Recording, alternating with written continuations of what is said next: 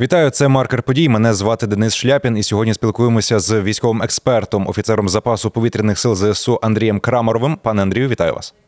Вітаю вас. Чималих змін зазнали у нашому війську, і звісно, позитивних змін ми очікуємо в подальшому. Почнімо з найсвіжішого в українському генштабі підтвердили ураження великого десантного корабля Росіян Цезар Кунніков. На відео ураження видно, що його атакувала зграя безпілотників. Якої реакції і відповіді можемо чекати від ворога, і наскільки цей корабель був для них важливим? Е, корабель був дуже важливий, тому що через певні ну, проблеми, які виникли в результаті українських атак на Кримський міст. Е, вони не можуть повноцінно використовувати, тобто возити важкі військові вантажі е, через залізнодорожну гілку ну, Кримського мосту. І вони почали активно використовувати ці великі десантні кораблі саме ну, через їх місткість для перевезення от, там бронетехніки, яка необхідна, е, там ну загалом різної великої військової техніки, боєприпасів, особового складу, знаєте, фактично виконує функцію не десантного корабля, а такого великого парому з порту Новоросійська в там порти Керчі, е, Феодосії, е, то, то, та ж ми зрозуміємо Севастополь. Цей, скоріш за все, до речі, і йшов Севастополь. Хочеться що відзначити. Е, було до цього враження, я так розумію, таким же типом морського безпілотника е, попереднього ракетного великоракетного катеру.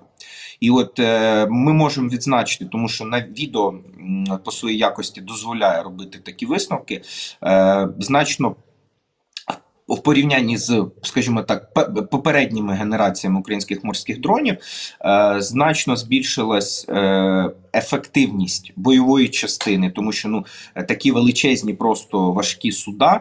Е, там видно, ну тобто, ви розумієте, яка величина пробоїни, що там видно, він просто лягає на борт і відповідно отак тоне. Попередній корабель там в нього просто таке ураження було кормової частини, що він відповідно, ну як в фільмі Титанік, всі бачили отак кормою і пішов вниз. Е, тобто, дуже е, перше знач... велика ефективність бойової частини. Е, це дуже добре. Е, ми бачимо, е, що самі дрони вони дуже маневрені, тобто вони маневрують. Причому вже є ми перша країна в світі, напевно, в якій є військові, які володіють тактикою атаки великих кораблів з певною кількістю. Ну там не одним, там було їх здається так 5 або 6, От такою кількістю одночасно. Морських дронів, і це ну я вважаю прекрасний результат. Відповіді ворога. Ну що він може зробити ще гірше, ніж він вже робив? Ну ніякої відповіді не буде. Так от, і ще один факт, з якої я починав, що там кажуть, що значно більша частина екіпажа загинула. Це ну якби також позитивний результат, Е, тому що ну все ж таки певна специфіка великих десантних кораблів, роботи на них там теж є.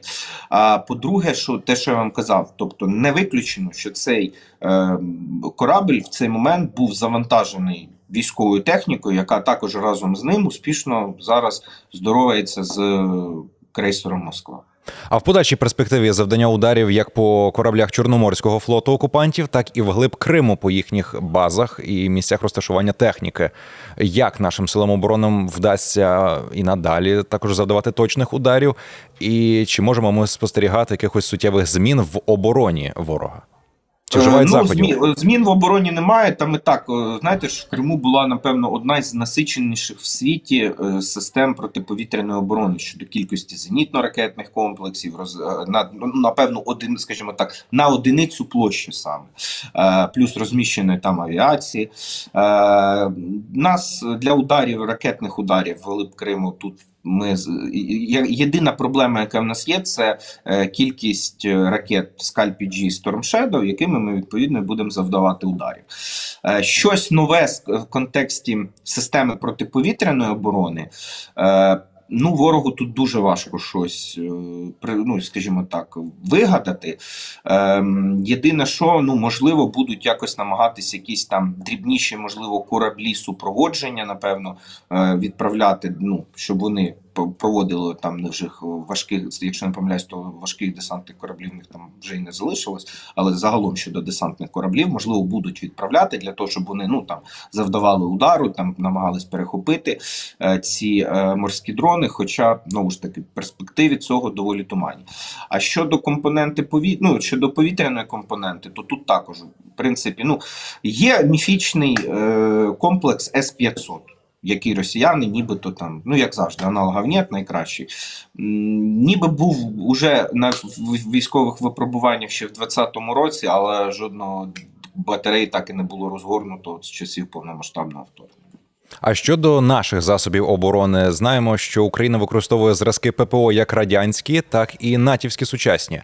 Е, наскільки вдало вдається використовувати оцих два, здавалося б, різних засоби, але ефективно оборонятися від повітряних цілей ворога? Е, Ну насправді, е, оце ще от з 20, з 22-му році, як тільки там перші комплекси НАСАМ, це IRIS-T почали ставати на озброєння е, в повітряних силах. Е, почалась розробка, і зараз працює певна і система навіть координації, обміну цілями між цими здавалося б різними комплексами. Е, плюс не забуваємо, Сполучені Штати, оця от історія, коли вони казали там про те, що є певні оці там системи FrankenSAM, типу Франкенштейн. Це насправді не комплекс, не назва певного комплексу якогось зенітно-ракетного тобто машини, е, це насправді назва програми щодо інтеграції і координації, е, навіть ну там між, наприклад, радя... ну, ще там українського виробництва системи радіолокаційного спостереження і, наприклад, пусковою установкою системи Patriot щодо адаптації певних типів, е, наприклад, е, ракет повітря-повітря західного зразку, для того, щоб їх можна було використовувати там, наприклад, з тепловою головкою самонаведення, як пускове шасі, щоб можна було використовувати ще радянські ну там зенітно-ракетні комплекси.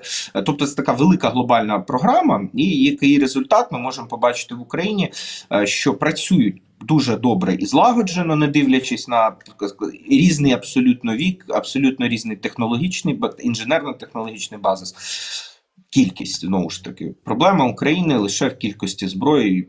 Це найбільша проблема України це кількість зброї, а все інше ми здатні вирішити. А як ви оціните ситуацію на фронті? Зокрема на сході, ситуація біля Авдіївки вона дедалі стає складнішою. Нашим оборонцям е, доводиться відходити з деяких е, позицій, яких може е, ухвалювати рішення наше командування, аби зберегти як особовий склад, так і місцевих, так і позицію.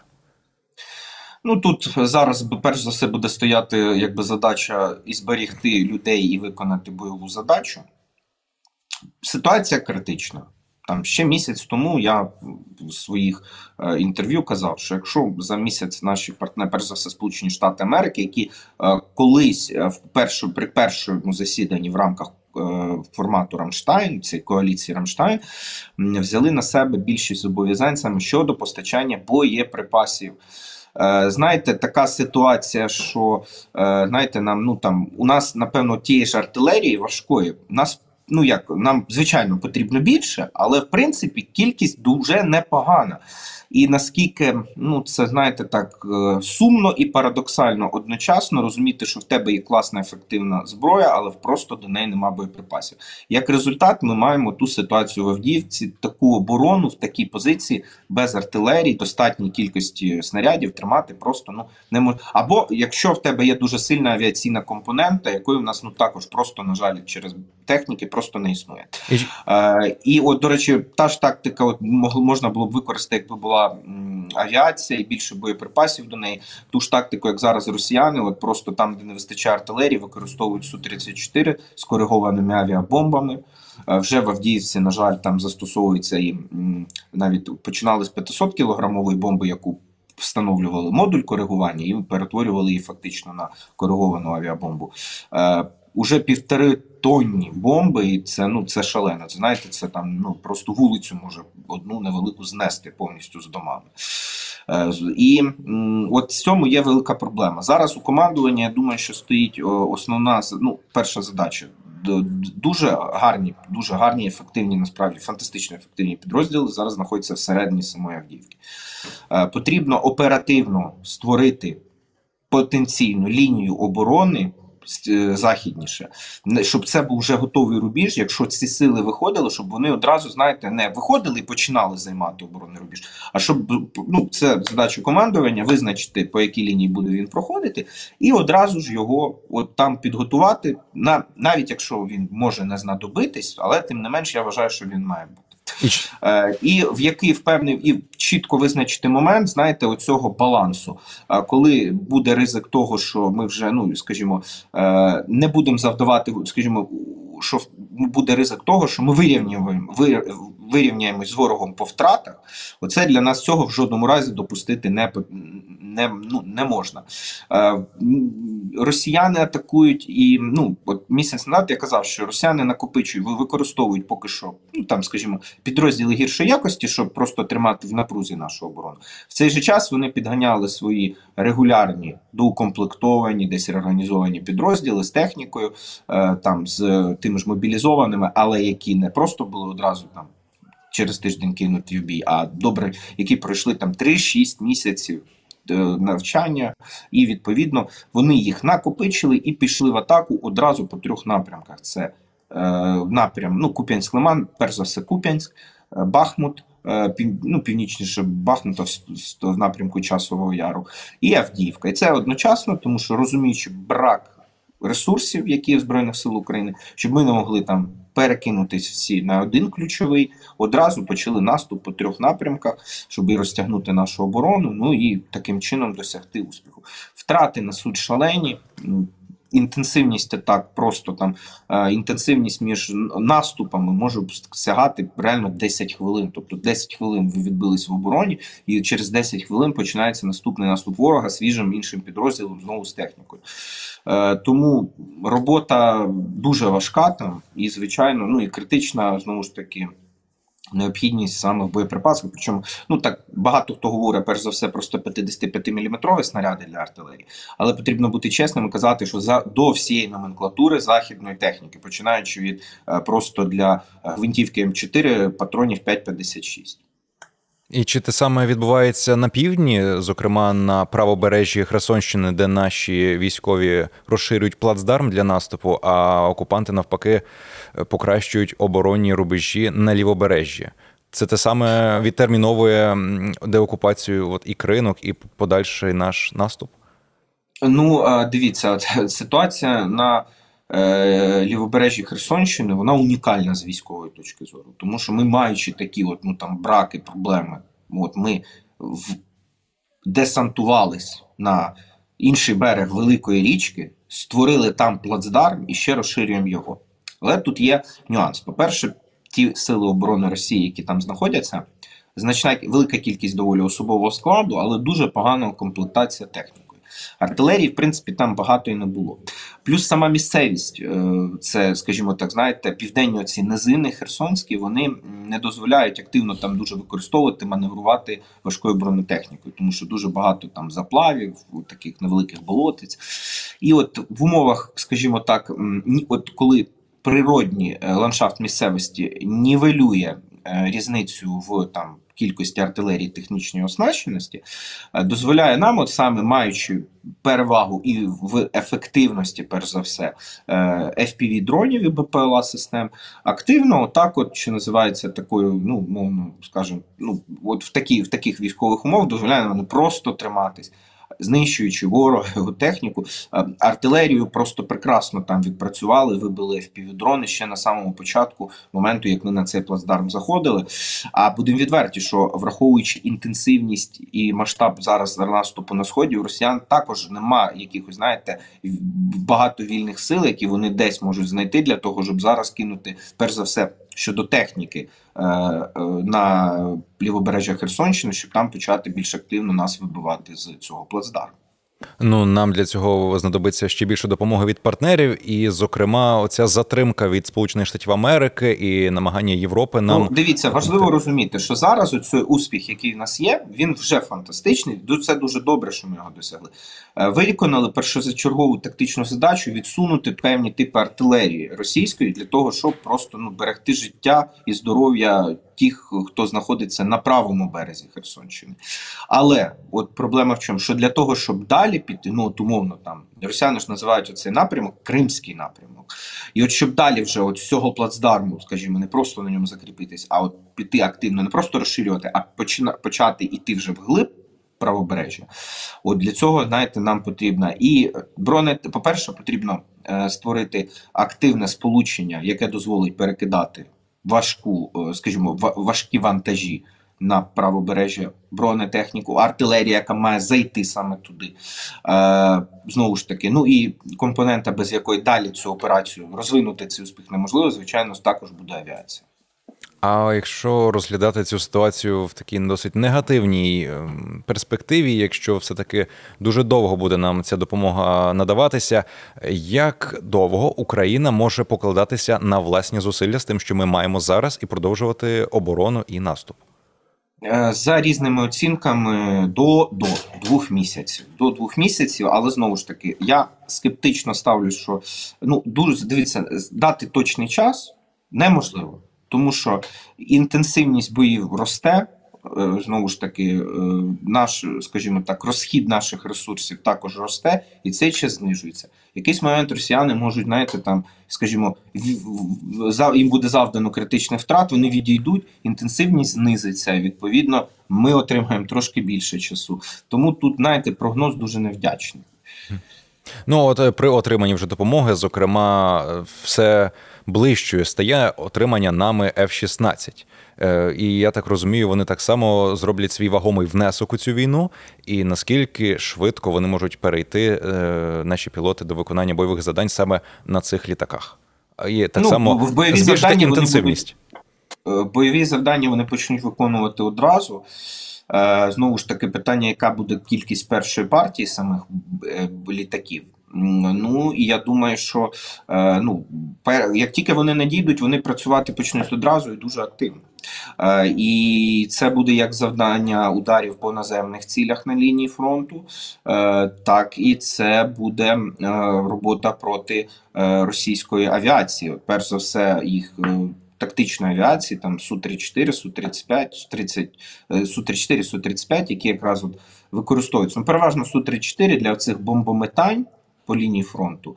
От якщо ми відженемо росіян з їхньою ну, можливістю наносити бомбові удари по лінії фронту, повірте, це буде дуже і дуже вагомий внесок для нашої е, переваги на землі. Ну і звичайно ж, також е, їх можуть використовувати як ну, це класика, елемент е, роботи також проти ППО, е, тому що ну там така, наприклад, ціль, як е, крилата ракета, є абсолютно, скажімо, це законною ціллю, називається нормальною ціллю для літака F-16, його е, системи прицілювання і керування вогнем. Вони дозволяють захоплювати, вести і вражати такі цілі.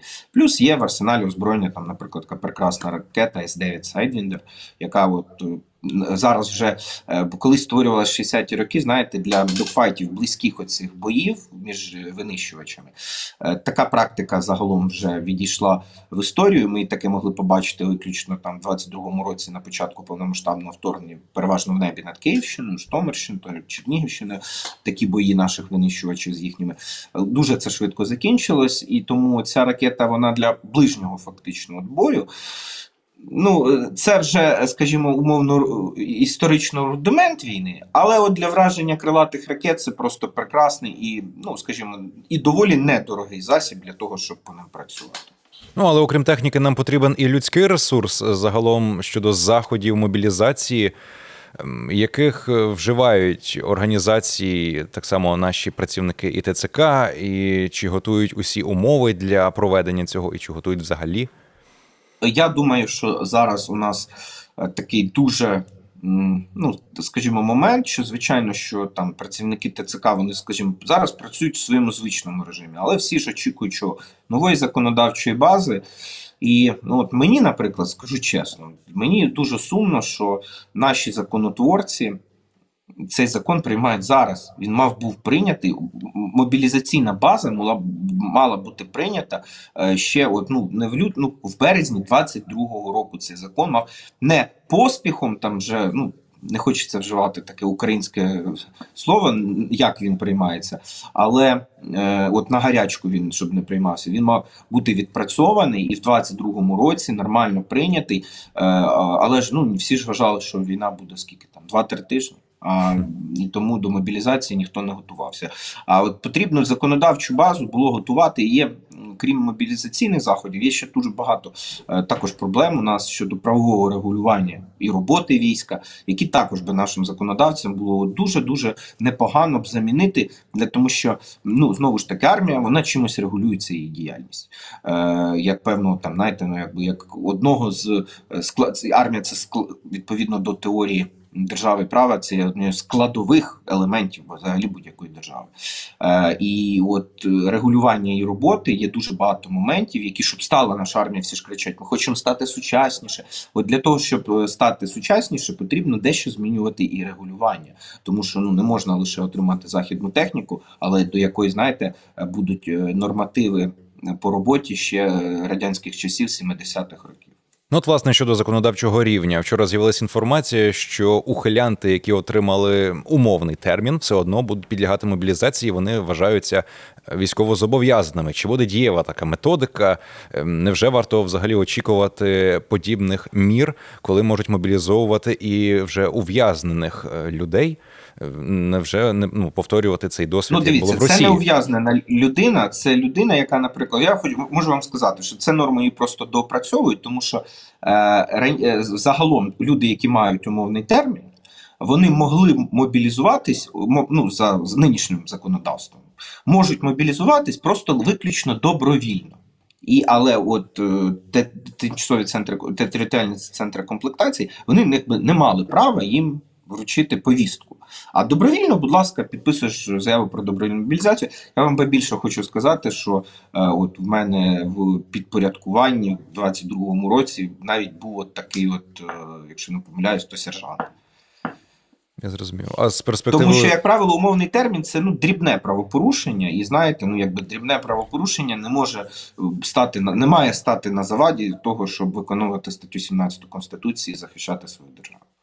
Ну зараз сказали про умовний термін. А взагалі, в якщо ситуація може бути критичною, чи залучатимуть як е, людей з в'язниці, як це свого часу робили росіяни? В такому е, тут питання спірне. Е, знаєте, тут потрібно, скажімо, е, в принципі, я там критично в цьому погано нічого не бачу. Але знову ж таки, знаєте, за е, різними, скажімо, потрібно дуже чітко розуміти, кого звідти можна взяти. Так, є багато людей, ну які знаєте, ну при певних трагічних умовах там уявимо собі ситуацію, що, наприклад, там от водій, який там. Навіть скажімо, не маючи жодного наміру, випадково збив людину насмерть, після чого був там на невеликий термін. Він готовий, він якби нормально соціалізована людина. Є певні категорії, ми розуміємо, де за особливо е, важкі злочини, особливо тяжкі злочини, звичайно, це спірне питання. За е, легкі, там навіть середні середні тяжкості, ну а чому б ні? Якщо ну це також ресурс, якщо людина бажає, тим ну як мінімум, я б дозволив добровільно подавати таку заяву. Далі ТЦК має розглянути цю особу індивідуально. Якщо вони бачать, що це в принципі ну якби так у в'язниці, але е, скажімо, нормальна людина, то нехай йде і служить. Е, останнє питання хотів у вас поцікавитися. Ваша думка, якщо ми вже говорили про особовий склад, то поговоримо і про керівництво. Що особисто ви очікує, очікуєте від головнокомандувача Сирського, чи те саме, що свого часу від залужного, чи Сирському є що більше допрацьовувати? Е, я скажу так, що від конкретного головнокомандувача я багато чого не очікую. Я думаю, що загалом головнокомандувач буде працювати так же, як він і і працював Валерій Федорович, тим паче, що ну, якби це генерал Сирський це людина, яку свій штаб колись назначила Валерій Федорович Залужний. Я очікую змін. Я очікую змін е, дещо в керівництві армії, навіть і змін, в тому числі в тилу, але я їх очікую саме від тієї команди, яку привів генерал Сирський. І я вважаю, що в контексті от зміни команди прийшло дуже багато офіцерів, які там в званнях майорів починали цю війну кадрових військових, молодих кадрових військових. Е, І от від них я якраз очікую того необхідного нам прогресу. От я хочу, щоб вони цей прогрес у всі, скажімо так, галузі життя армії, там забезпечення е, в е, щодо дуже дуже питання там велике щодо е, того, як служби в тилу, щодо роботи там напередку координації загалом війська, тому що ну в нас знають, були такі проблеми, та й зараз є. Щодо можливості інтеграції нових технологій більше, тому що ну. Хто знову ж таки е, в- армії, особливо на цій війні, вже от був в армії, прекрасно знає, що ну при всіх якби е, гарних рисах, але там, скажімо, е, части... ну, ми розуміємо, що опір новому він все одно в ній десь є. От такі от це основні ключові задачі, яких от, ну, я скажу просто, що я очікую знаєте, прогресу з виходом, можливо, на новий рівень. Новий рівень самого розуміння війни, і, можливо, новий рівень, е, скажімо, новий рівень прогресу і технологічного. Я вважаю, що це добре. Ця заміна. Ми щиро вдячні всім е, нашим військовим генералам і командуючим попередньо, які і зупинили, і провели прекрасну харківську операцію, херсонську операцію. Е, ну дуже, тобто професійної якості нема. Просто знаєте, якби свіжа кров, вона також необхідна, особливо в таких умовах, як ми воюємо зараз. Дякую вам за розмову. Це був Андрій Крамаров, військовий експерт, е, офіцер запасу повітряних сил ЗСУ. Мене звати Денис Шляпін. Це маркер події. Будьте здорові, до побачення.